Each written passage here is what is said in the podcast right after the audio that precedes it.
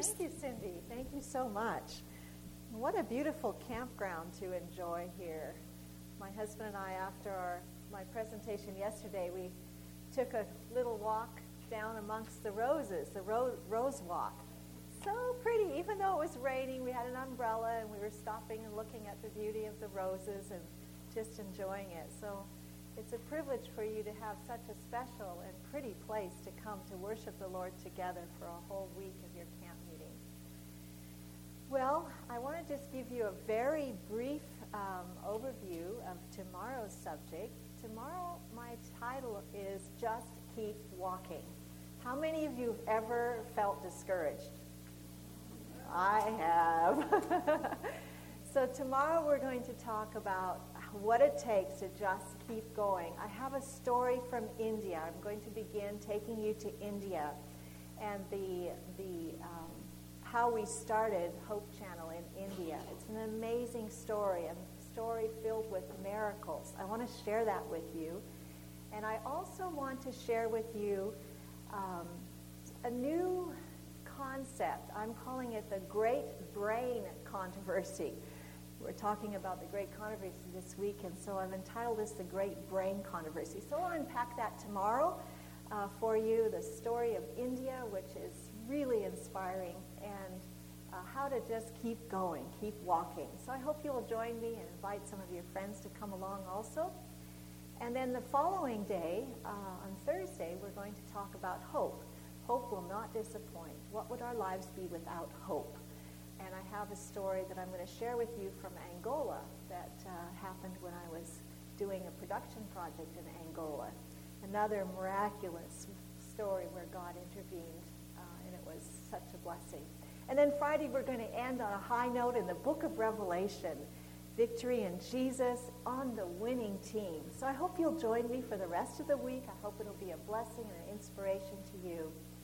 But today we want to talk about the God of the impossible and the Ten Commandments, or the Ten Principles of Forgiveness. Now, yesterday we talked about anger and forgiveness, and the intersection of anger and forgiveness being what?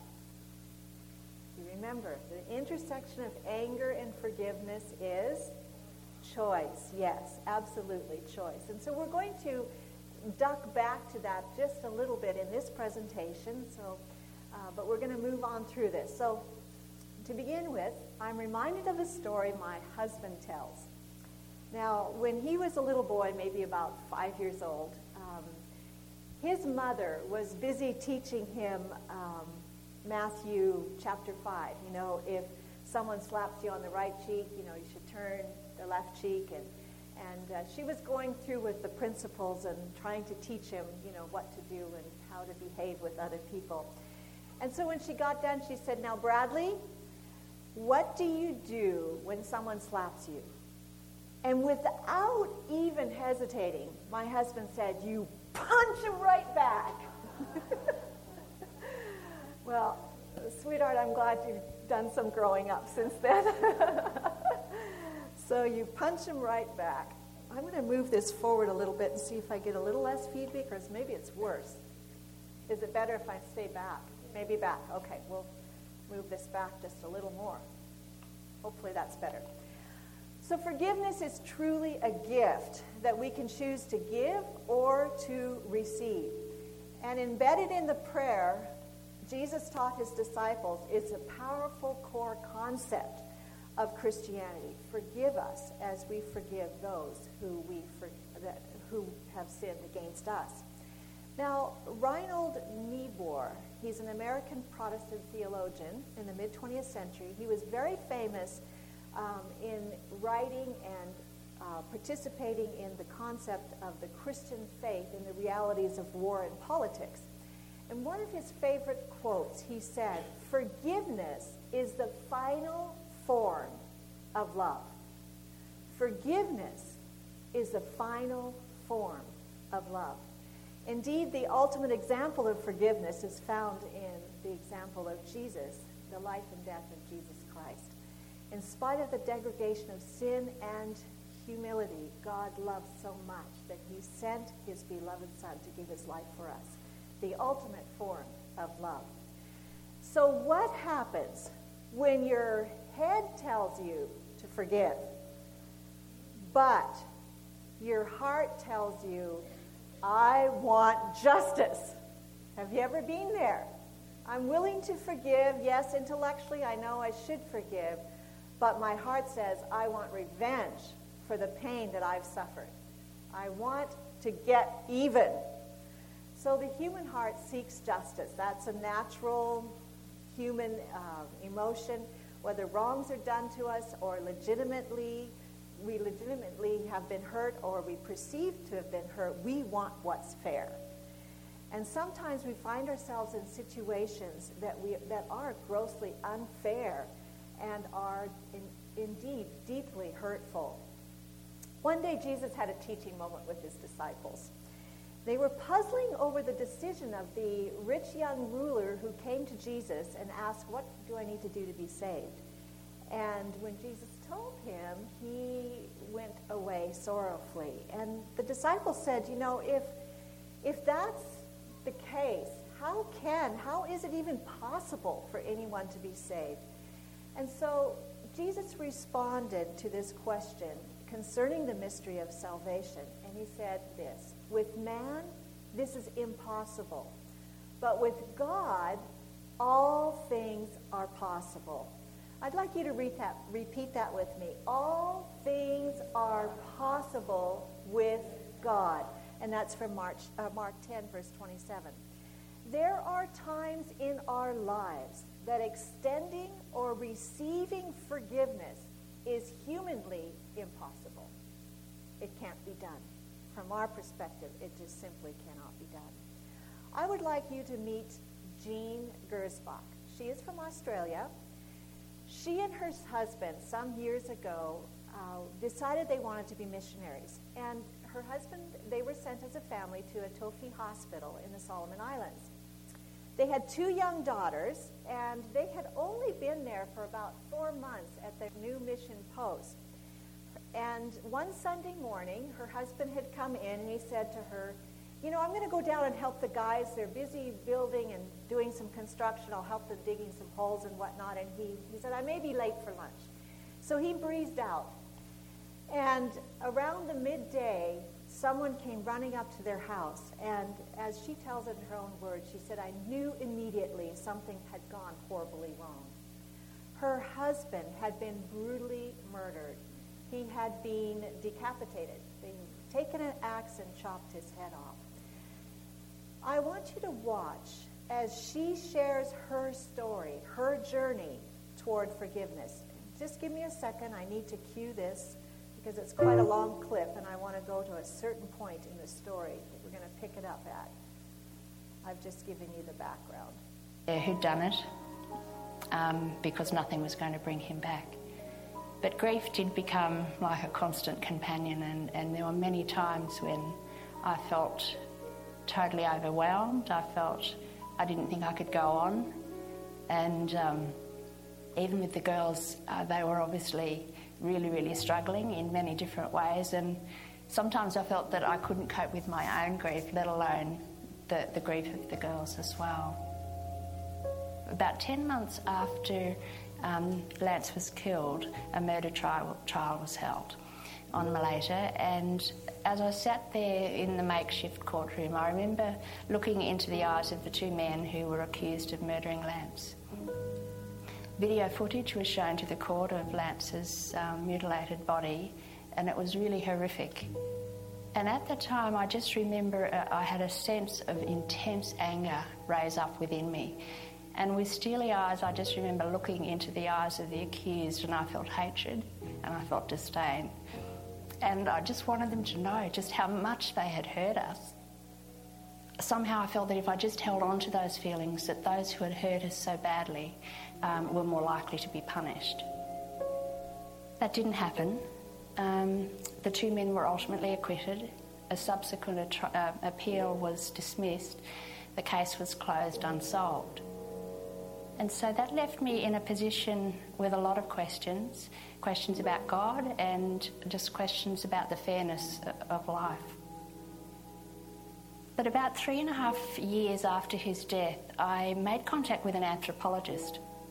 And this man informed me of an impending visit to Sydney of the chairman of the uh, Kwaio Council of Chiefs. Now, this man was the most powerful man in Bush Kwaio, and he had an intimate knowledge of what the goings on were in the community. And up until that point, I'd had no opportunity to speak to anyone about what had happened, why it had happened. And so, with a couple of hours' notice, um, I jumped in my car and travelled from Newcastle down to, to Sydney to meet with him. Well, we sat down, we exchanged greetings, and then we just talked about the events of what had happened on the day.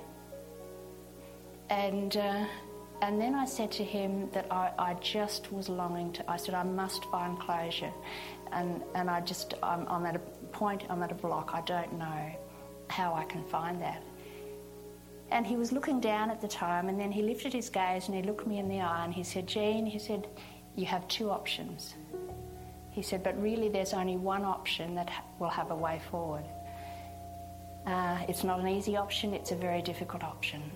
He said, you need to come back to Malaita, meet with the accused, pray with them, and offer your total forgiveness. Well, to say that I was stunned is an understatement in the extreme. I really, at the time, thought, how dare you to expect me to come back and totally forgive them and just let them go free. They were free anyway, for me to actually eh, eh, enact that out. And so I was speechless, really. Um, the visit ended, I only had a limited time with him. We said goodbyes, and then I drove back home. And on the way home in the car, his words just kept going over, over and over in my mind. Pray with them, offer your total forgiveness. And it, slowly it started to dawn, and I thought, you know, he is asking no more of me than what Jesus has already done on my behalf. And I thought, Jesus died for my sins. I didn't, I, I didn't deserve it, I didn't earn it. All I had to do was accept it. And when that hit me, I thought, I can do no less. This is, this is a way out for me. And suddenly I, I sensed a, a feeling of peace. And that was the, the turning point for me. I had made an intellectual decision some years uh, earlier, probably about 12 months after the murder, to forgive. And it was an intellectual decision and, and a turning point, but I, my emotions were a long way behind. When this happened, I had an, an overwhelming sense of it was just like of relief and a sense of peace. I thought, it's done, it's over. And um, it, it, was just an overwhelming sense of it's going to be okay. Mm, it's going to be okay. I wasn't able to go back to Malaita. I wasn't with the young children. I, I wasn't in a position to do that. So what I did was I wrote a letter. And in that letter, I offered my total forgiveness and said that I was doing that because of what Jesus had done on my behalf. And from the moment that I made that decision and, and wrote that letter, I have never once um, gone back. I haven't received a response. I know that it, I know it was received. Um, I have wondered about that, and I guess uh, um, I would have liked to have had a response. Um, but then I've thought, well, I have done my part. That's all I can do, and um, I'm not going to let that hold me back.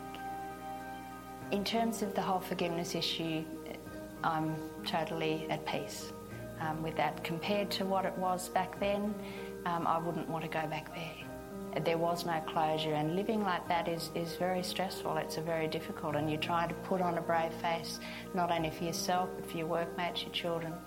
Whereas now I have I have an inner peace, and um, that has made a huge difference to my life and to my children's lives as well. I feel now I can be a, well, I don't need to be now, my children have grown up, but when they were little, I felt in a way that I was cheating them because I wasn't 100% there. And I know that if you don't forgive, you are in chains, you're trapped to the crime. And, and that really was my situation. But I think individually you have to come to a point, and I believe for me that God led me to that point where I was willing and able to not only intellectually but emotionally forgive.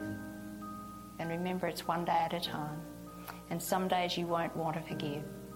But once you've made that final decision, um, you do have an inner peace that nothing can replace.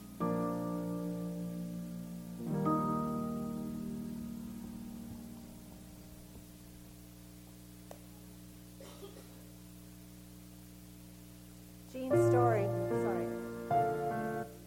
Jean's story is so incredibly powerful. We serve a God of the impossible. And with God, all things are possible. In Psalm 77, David tells us that God is a God of miracles. What happened for Jean to have this peace that passes understanding only can come from the good Lord.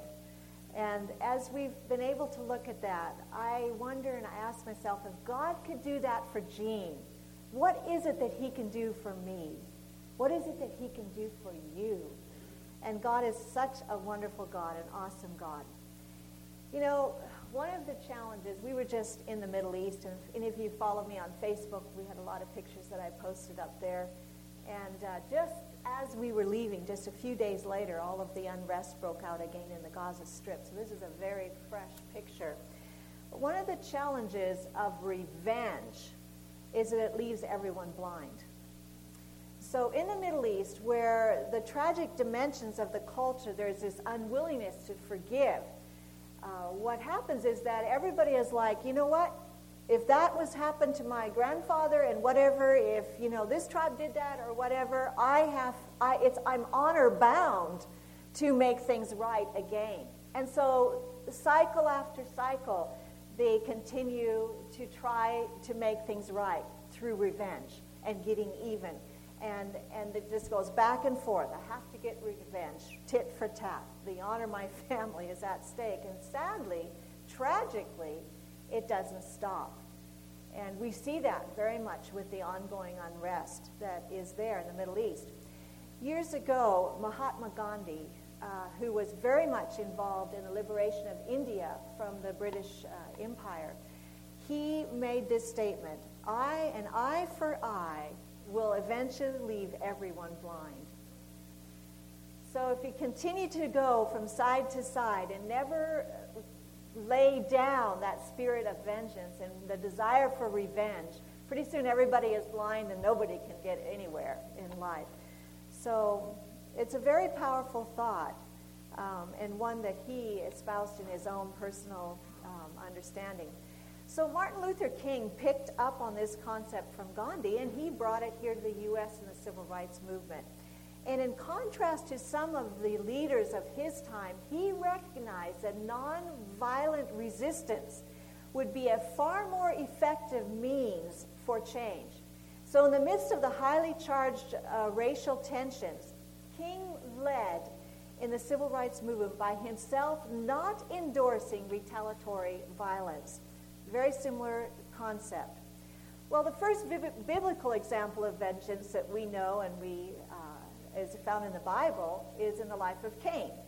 What happened? Cain got mad at God, and what did he do? He murdered his brother Abel, tragically. And in the heat, in a moment of that emotionally targeted, uh, emotionally charged moment, such a tragedy happened. And I've often, as a parent, sat and thought about what must it have been like for Adam and Eve at that moment to see the lifeless body of their son. It would have been incomprehensible for them to experience that. Uh, and yet, that's what happened. But I want to think for a moment about Joseph. I love the story of Joseph. So, who wanted to kill Joseph? His brothers, exactly. Who sold him into slavery? His brothers did. His brothers persecuted him and they misrepresented him to their father. All that Joseph suffered in Egypt with what went on with Potiphar's wife, getting thrown into jail, forgotten, everything that he suffered. Joseph remained strong. Joseph remained true. And I love that with the story of Joseph. But in the midst of Joseph's deep pain and persecution and his willingness to stand faithfully, in spite of the intense suffering, sorry, it is an example to us when we also suffer at the hands of our families, and I'm speaking now specifically of our church family. sometimes things that happen in the church community are so painful, so hurtful. We need to take time to meditate on the life of Joseph as an example to us of how to handle things that happen in our family. So God brought a purpose for all that traumatic pain that Joseph was subjected to. God had a plan to bring good from evil. And from the depths of his suffering, God honored Joseph for his faithfulness, and he gave him a high position of trust. And he allowed him to have a leadership position that ended up saving uh, not only Egypt, but rippled down to his own family. And that day that he looks up and he sees his ten brothers there, can you imagine? And he has the dialogue that goes along with all of that, and the first trip and the second trip. And then finally, when he reveals himself to, to Joseph, I love that moment. It is so rich, it is so full of incredible love. And he says to his brothers, You know, you don't have to be afraid.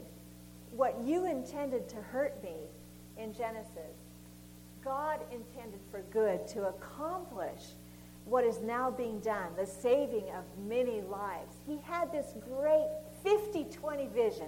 We talk about having 20 20 vision as being perfect, but how about Genesis 50 20 as perfect, super extraordinary, God gifted vision? Genesis 50 20. You intended to harm me, but God intended for good. And I love this because God can take something that is horribly evil and somehow he makes things right. And I'm not saying by this in any way that it's God's plan for bad things to happen. I want to be very clear in this. God did not have a plan for bad things to happen. He did not want to have us suffer like we, we do. But we live in the midst of a real great controversy between the forces of evil and sin and our fathers gave up the dominion of this world. They abdicated the right to Satan. And so, in the midst of all this, it's God's work to bring good out of the evil that we find all around us. I was having this discussion one time with our youngest son. We have three boys, and our youngest son is a medical doctor, and he's just finishing his second year of surgery uh, residency, general surgery in Michigan. And we were having this conversation, and sometimes he phones us up, and you know, you can tell as a young mind, he's just like burdened with the amount of horrid things that he sees in surgery and trauma surgery and, and the amount of death and crime and horrible things. And he said to me, he said, I run into this quite often in the trauma bay and ICU. People say, well, God has a plan. And, you know, the implication is that God has, God's plan somehow involved the horrendous murder or that tragic car accident or whatever took the life of that bright 20 year old. No. He said to me so clearly God doesn't have a plan for suffering and God isn't in control. The ownership of this world was abdicated to Satan. And then he said this to me the whole point of the great controversy is somehow inextricably, God can bring good out of evil. Amen. Praise the Lord for that. We serve a wonderful God, a God of the impossible, a God who can make something so beautiful out of something that is so horrible. I like what Larry Crabb says when God's ways make no sense.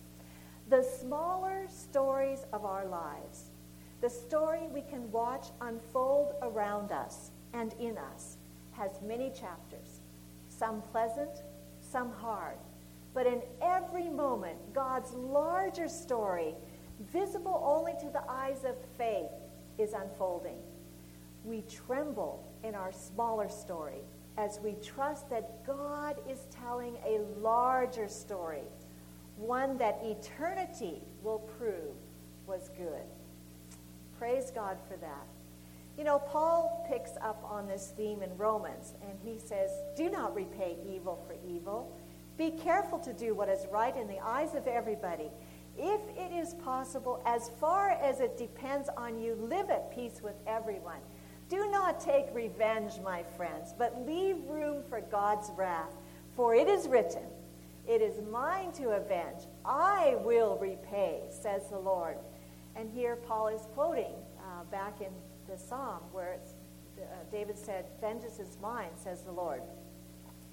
Paul, in the last words of 2 Timothy chapter 4, verse 14, he makes this statement Alexander, the metal worker, did me a great deal of harm.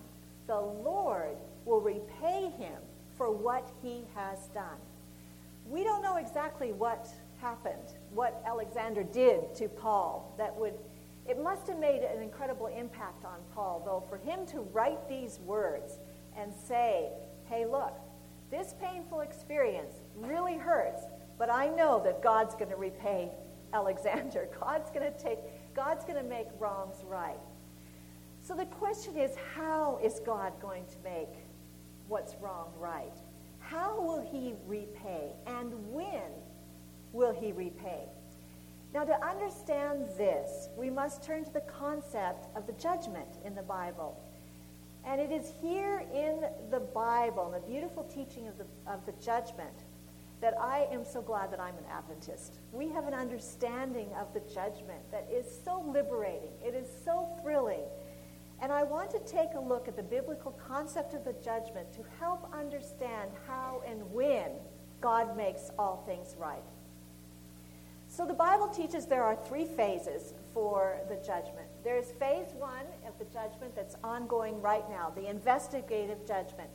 This is a time and a place where all the inhabitants of all the other worlds that we know nothing about, but everyone that's looking on this sinful world and watching this great controversy and seeing what Satan is doing and seeing the evil that is being done and seeing the plan that God had and seeing how God is dealing with his people. All of the people of the universe are watching. And now in investigative judgment, they are having a chance to look through everything, to review, and to say, at the end of the day, just and true are your ways, O God. The character of God is what's on trial. And right now, the investigative judgment is all about all of those inhabitants having, of all the other worlds, having a chance to be assured that any questions they have of God's character and how he has dealt with sin and Satan can be forever finalized in their mind. Now, then, the second phase of the judgment happens after the second coming when the rewards are given out. Now, we know what those rewards are. He'll say to you, Where have I done this? And you enter thou into uh, my well done, thou good and faithful servant, or, you know, I don't know you, whatever. So the rewards are given out. Now, during the millennium, and how long is the millennium? The Bible teaches us it is a thousand years during the 1,000 years, we, the righteous, will have a chance to do that same investigation. The Bible tells us the books will be open. We will be able to sit down. We will be able to get answers for everything that we have questions for now. We will go through and see how God has dealt with situation after situation. And at the end of the thousand years, it will be our turn to say, Righteous and true are your ways, O God. And for us to be satisfied that what God has done is just and fair. So in the thousand years, the righteous have the chance to be able to examine God's character and his dealings with everyone that has lived on this earth. I love this doctrine. In fact, I have to say in the last few years, the millennium doctrine has become perhaps one of my favorite in the Bible of our doctrines. Because, you know, now Jesus asks us to walk by faith. And sometimes that's just so hard when we're hurting and we're full of pain. But he promises us that we will, if we will just walk by faith, we will have the opportunity to have an answer for every single question. Why, my little friend, died of cancer at five years old? Why I was speaking to somebody today at breakfast. Her husband died of terrible brain cancer two in, within two months. Why terrible accidents happen? Why was I so badly hurt by someone who was maybe in the church? Why, why, why, why? Whatever the list is, God will give us the time. And we will be able to sit down and say, Jesus, what really happened? What really went on? I praise God for this.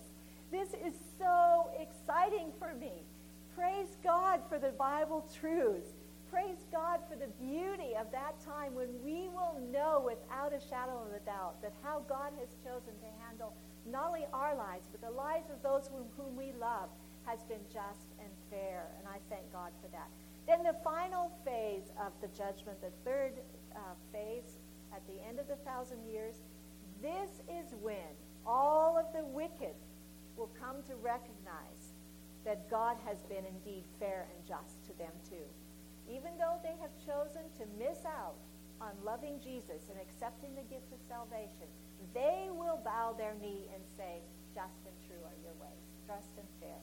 So, you know, I am thrilled that we not only are invited to allow Jesus to handle the vengeance, but we know very clearly how and when God is going to repay. And I am grateful for that. And all I can say is thank you, Jesus. Thank you, Jesus.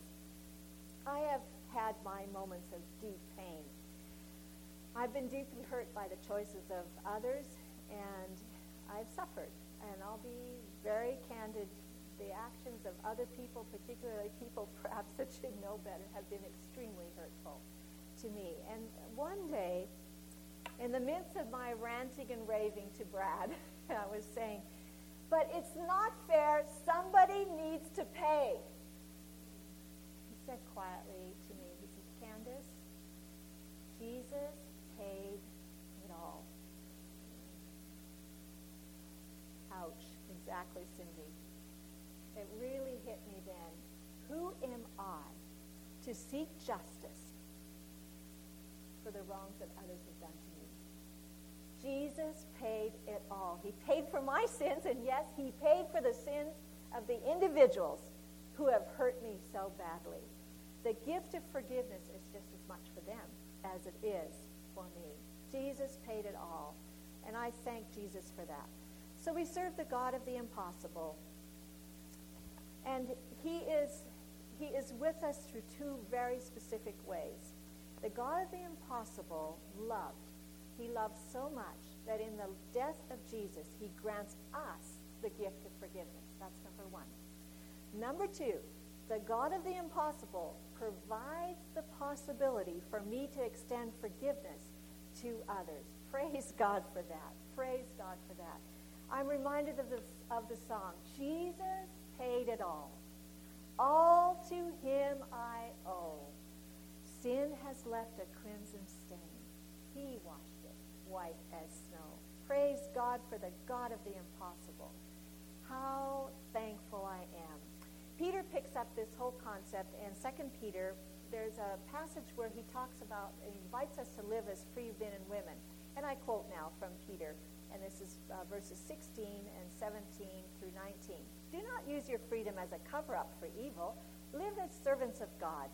For it is commendable if a man bears up under the pain of unjust suffering because he is conscious of God. But how is it to your credit if you receive a beating for doing wrong and endure it? So if I have done something wrong, then I deserve kind of, you know, I deserve the consequences, don't I? But Peter goes on, but if you suffer for doing good, and you endure it, this is commendable before God. To this you were called, because Christ suffered for you, leaving you an example that you should follow in his steps. And then verse 23 when they hurled their insults at him, he did not retaliate. When he suffered, he made no threats. Instead, he entrusted himself to him who judges justly. Even Jesus had to trust his Father for justice. praise God for that. And He gives us an example, and we have to do exactly the same. Indeed, He paid it all. God will make all things right. He does have a plan. He is the God of the impossible, and He paid it all. You know, I want to just briefly think back to ancient times. When the Israelites had, uh, had sinned, what did they have to do? They had to take their little precious lamb and they had to go and go through that whole system of the sacrifice that's outlined in the sanctuary service. And the Bible at that time also taught how they were to make restitution. Not only did they have to pay back, but they had to pay back with interest, 20% interest. So here we see an example that not only does Jesus pay for it, he pays back with interest too. And I thank God for that. Jesus paid it all for those who have hurt me. He's paid it all for those who refuse to forgive me. And he paid it all. I thank God for that. I am so thankful to Jesus. Brad and I have been going to South Africa for over 20 years. We started in 1997. Took our family there, our three boys, and 90 pounds of school books and videos and music instruments for the very first satellite uh, event in Africa. We were coordinating that event. And we fell in love with South Africa. And then through the developments of Hope Channel, many, many, many times we returned to South Africa. And last summer we happened to be in South Africa with some very dear friends. And we took the occasion to go to the Nelson Mandela Plaza where um, we had a lovely breakfast together. Now, I'm not sure how many of you are real familiar with the story of Nelson Mandela, but uh, he was the first president that brought, um, brought justice to the country of South Africa. And he suffered greatly for that. He was imprisoned uh, for 27 years. And I want to just read to you um, what his prison time was like. Um, he was he landed in Robben Island, which is a tiny little island that you can actually see from the coast of Cape Town in South Africa. Um, he was confined to a small cell, the floor his bed, a bucket for a toilet. He was forced to do hard labor in a quarry. He was allowed one visitor a year for 30 minutes.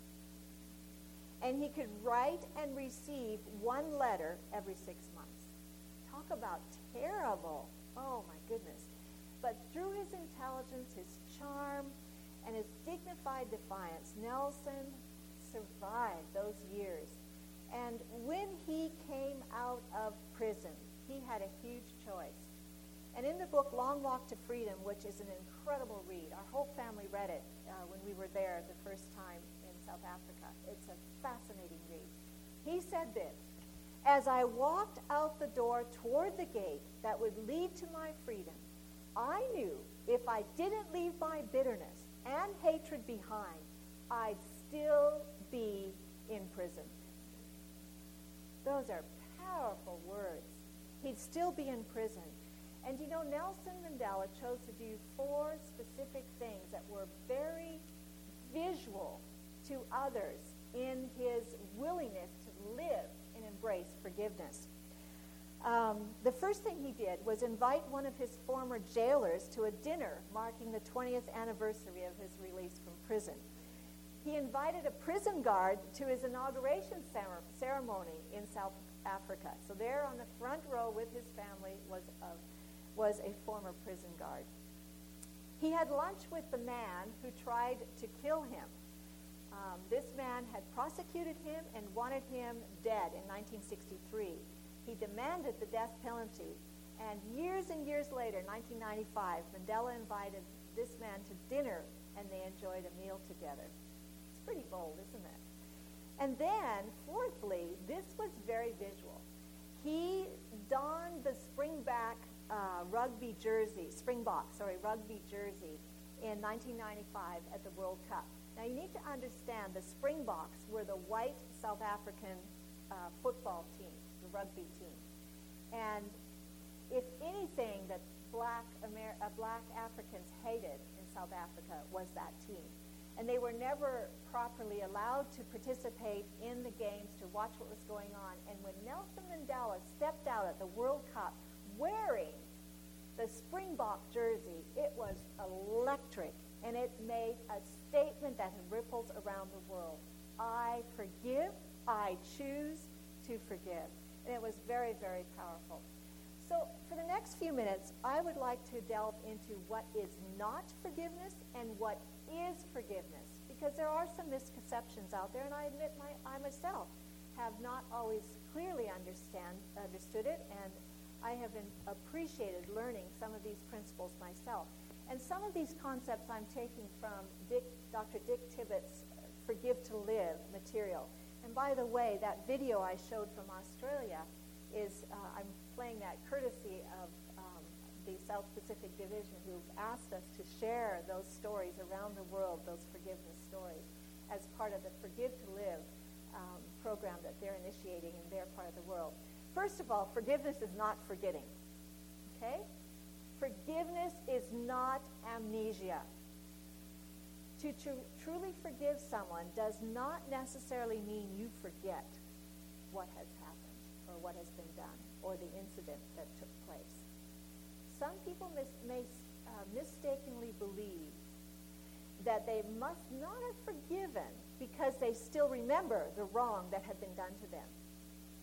In some cases, even though we forgive, we may still carry the scars of that experience the reminder of that until Jesus gives us a new body and a new mind. So forgiveness is not forgetting. It's not forgetting.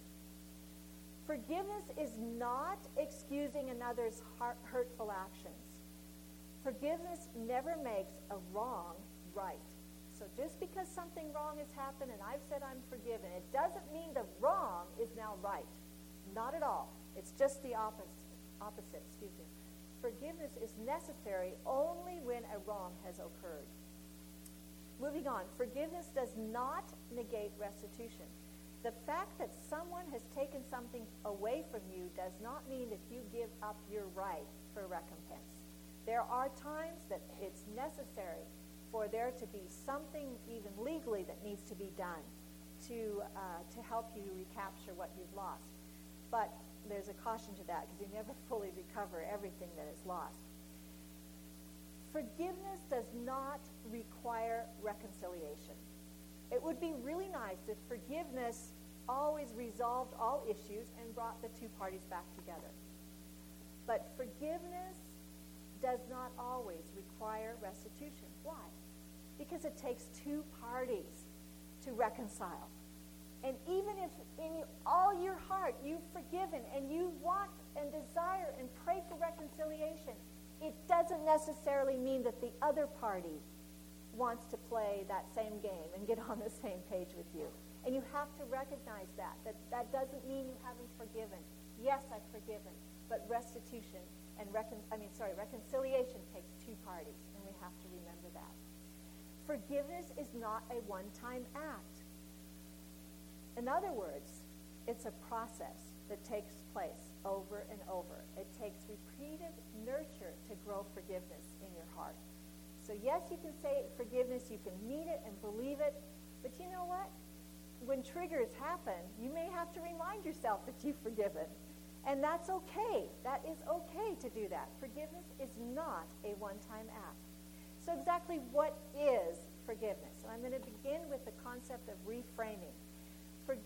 Is reframing your story of hurt, your grievance story, what has happened to you, placing your hurtful events in a broader context than your current point of view.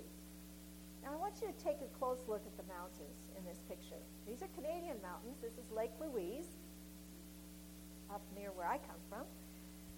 But do you notice how much darkness there is around the outer part of the picture?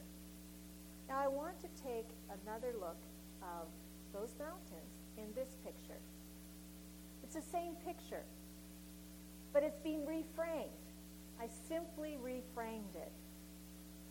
And there's no more blackness, is there? Now the focus is on the mountains. And that's so beautiful. And that same brief process can we can do. We can reframe our anger and our hurt from the past with the goal of recovering our own personal worth in the present and revitalizing our purpose and hopes for the future. So reframing is number one. Number two, remembering. Forgiveness is remembering in a different way. It's remembering without anger.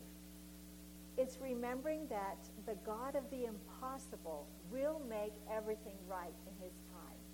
So forgiveness is remembering in a different way. Sometimes the hardest person to forget is yourself.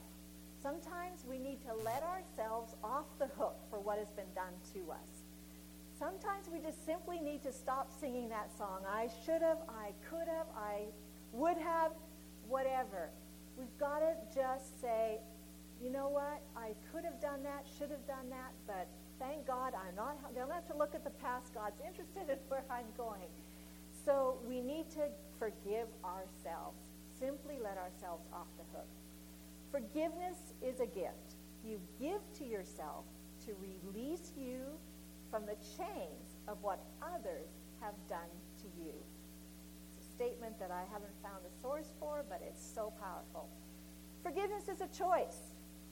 Forgiveness is my choice. Remember the crossword, crossroads. Choice is our responsibility.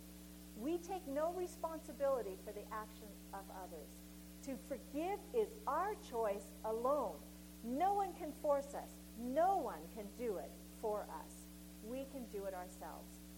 And then very quickly, there are 10 principles of forgiveness that I found to be very helpful. The first one, life is not fair.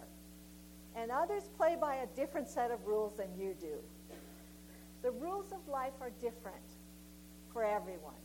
What I think is a gross error from my background, from my culture, from my life commandments that I was raised with, may be totally okay for someone else. So I have to remember that I have to be honest and realize that they may not even think that they've done anything wrong.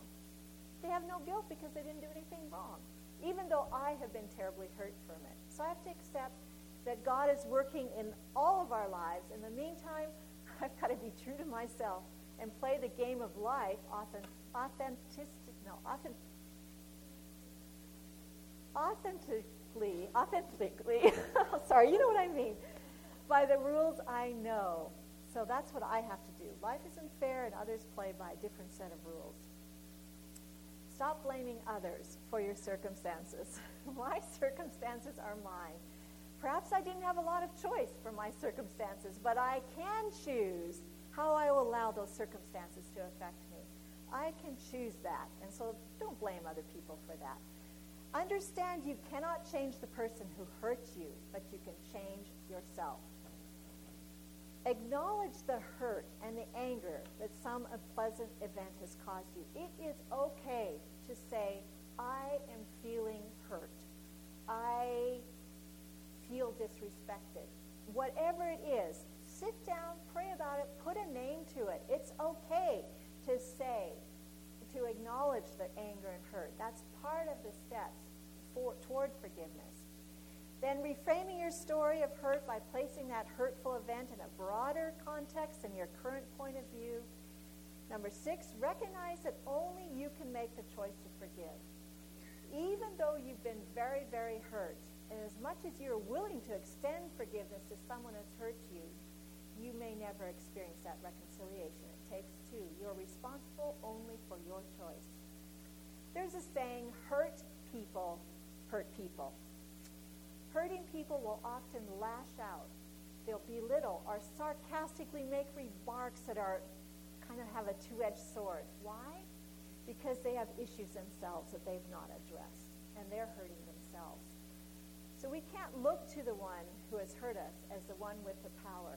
We have to, we have the power of choice. So we need to shift our view, number seven, of the offender as the one with all the power to seeing that person as weak and acting out of their own unresolved hurts and struggles. We need to intentionally move from victim to victor as we begin to tap into our inner strengths and ability. Praise God for the power that comes through Jesus Christ. He gives us all power. He is the God of the impossible. He can help us do something. We need to focus on victory, not on being a victim. And that can help us as we move toward forgiveness. Understanding forgiveness will take time and cannot be rushed. This is important to remember. Forgiveness takes time. And some days when you think you've forgotten and forgiven, well, you may not have forgotten, but you've forgiven, it comes back. And you just have to allow yourself to be willing to forgive again. And realize that, that time doesn't heal everything, but time lessens that hurt. It has a way of doing, the, doing that. The past doesn't necessarily taint the present, and the present doesn't diminish the past. Time is the median. Time is a track, and we travel that track. So take time to heal. And finally, take responsibility for your life and your future. And there's no better time than to start today, to get started on that track. Whatever it is that you know the Holy Spirit is talking to you about, take responsibility. It's time now to start that. So there are three phases of forgiveness. Uh, very quickly, how I handle the memories of painful things said and done to me in the past, how I overcome the negative emotions I feel right now is phase two. Phase three, how I free myself from a hurtful past to achieve my desired future. I have uh, very much enjoyed the story of Edith Eva Eger. She is a Holocaust survivor. She has a very powerful book. It's called The Choice Embrace the Impossible. If you have a chance to read it, I really recommend it. She went through a horrific experience. She lost both of her parents the same day in uh, Auschwitz. And she and her sister survived. I mean, barely survived. They were a sack of bones laying under corpses and managed to only stick up a hand at the very end when the Americans liberated Auschwitz.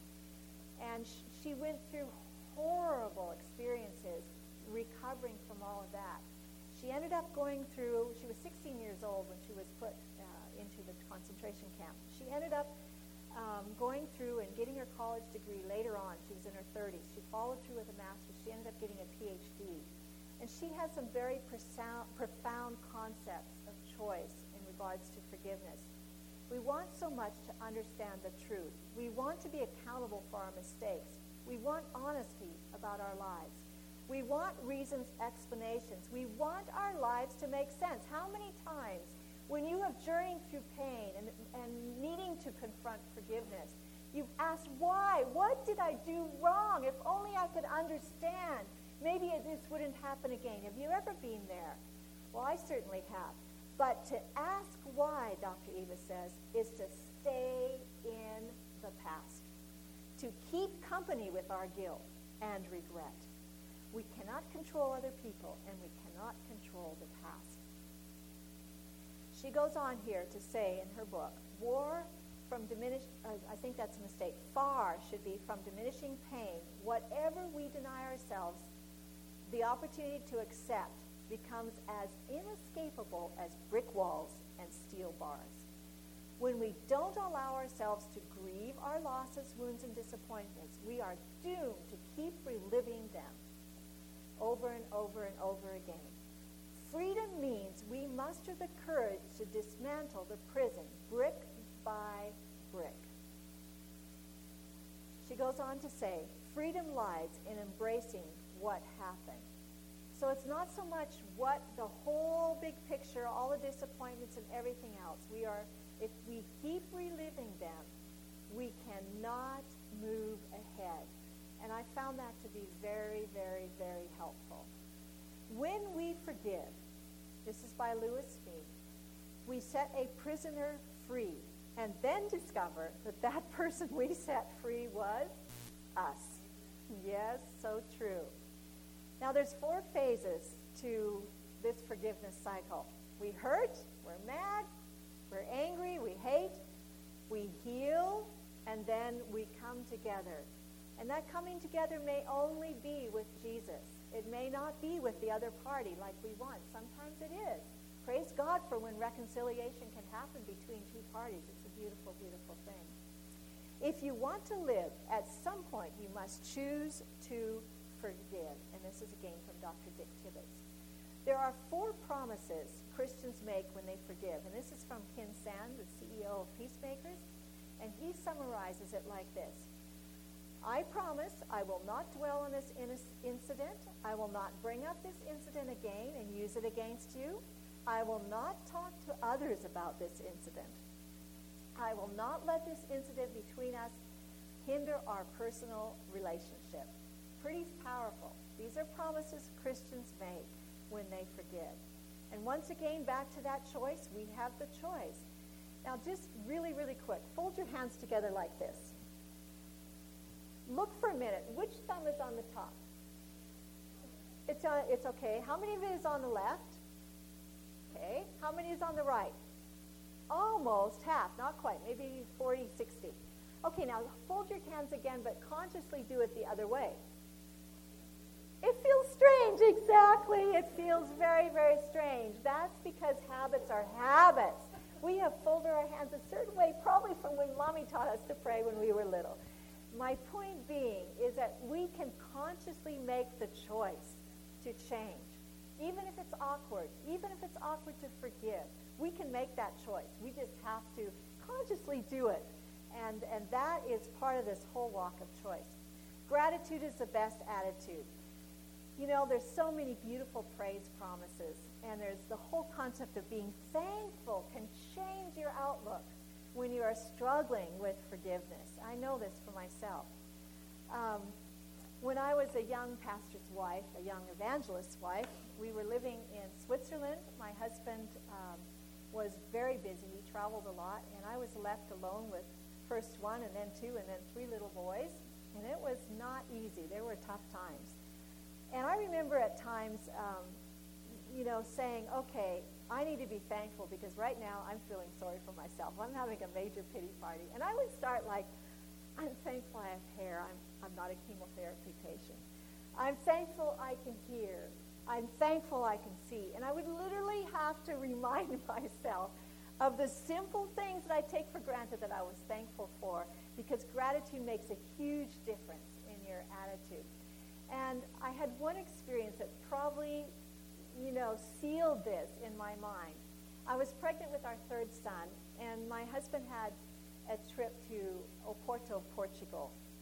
And it's quite a distance from Bern, Switzerland, where we were living at the time. And he said, you know, honey, I have enough time. Why don't we just pack the kids in the car and you just come with me? I've been gone so much. And so we packed up the kids and, and we had a station wagon and we just went off on our way. And I, I refer to this trip as a trip of the great barf because I was in morning sickness with my third pregnancy and literally nauseated and sick all the time. And finally got to the point that I couldn't even get out of the car. I would just open my door and then wash my face off and drink a little water and we keep on going. It was a crazy trip. But when we got to Portugal, we were staying at the academy there, um, and Brad had his meetings with all the pastors and the administrators and whatever.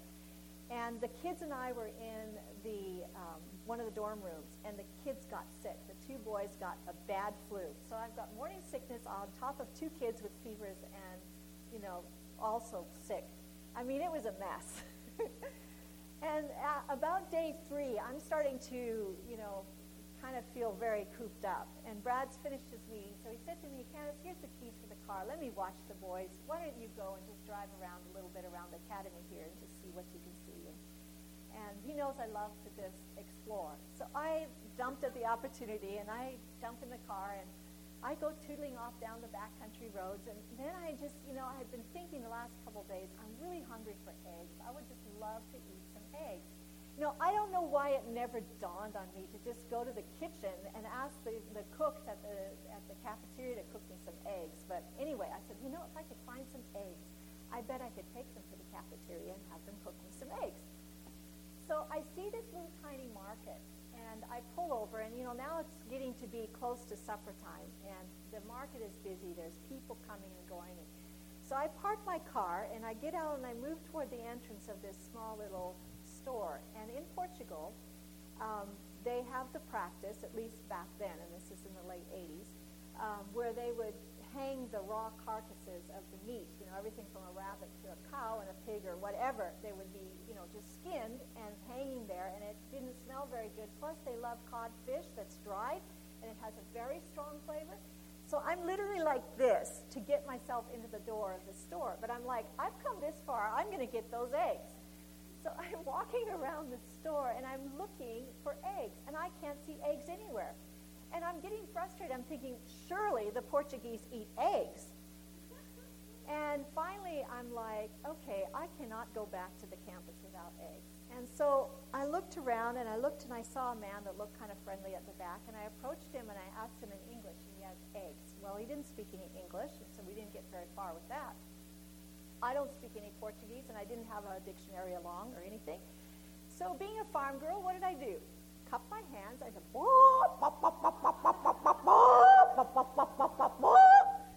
well, he started laughing. He slapped his, his thigh, and he just, everybody in the whole store stopped. Here I'm standing head and shoulders above all these special people, and there's this crazy white woman making an idiot of herself, you know. And so, anyways, he showed me the eggs. There they were in a big crate, in a carton, a wooden crate. I'd never seen eggs like that. So I bought my eggs. I got out of there, and I'm rushing to the car, and I have two so strong emotions.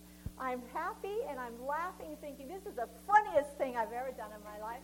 On the other hand, I'm thinking, you know, this is crazy. Here I'm a poor missionary wife. I have to make an utter fool of myself to get what my body needs. So I have these two complete very vibrant emotions going on. I get back to the campus with my little bag of eggs, and I said to Brad, You will never believe what I just did. but you know, it was a great experience because as I look back on that, I realized that you, you can always look at one side or the other. Happiness is a choice. You can always choose to be grateful. And by living the gratitude we don't necessarily feel, we can begin to feel the gratitude that we live. Praise God for that. Gratitude can turn a meal into a feast, a house into a home, a stranger into a friend. Gratitude makes sense of our past, brings peace for today, and creates a vision for tomorrow by Melody Beattie. Gratitude unlocks the fullness of life. It turns what we have into enough and more. It turns denial into acceptance, chaos to order, confusion to clarity. Praise God for gratitude. Gratitude is something we can embrace each and every day. We have that choice to be so thankful for all of our blessings, and I'm thankful enough that we can unpack forgiveness too.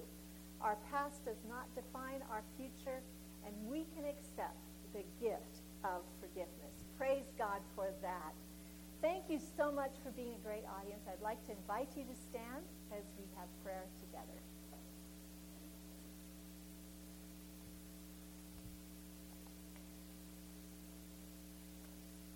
Our dear loving Heavenly Father, how grateful we are that you are the God of the impossible.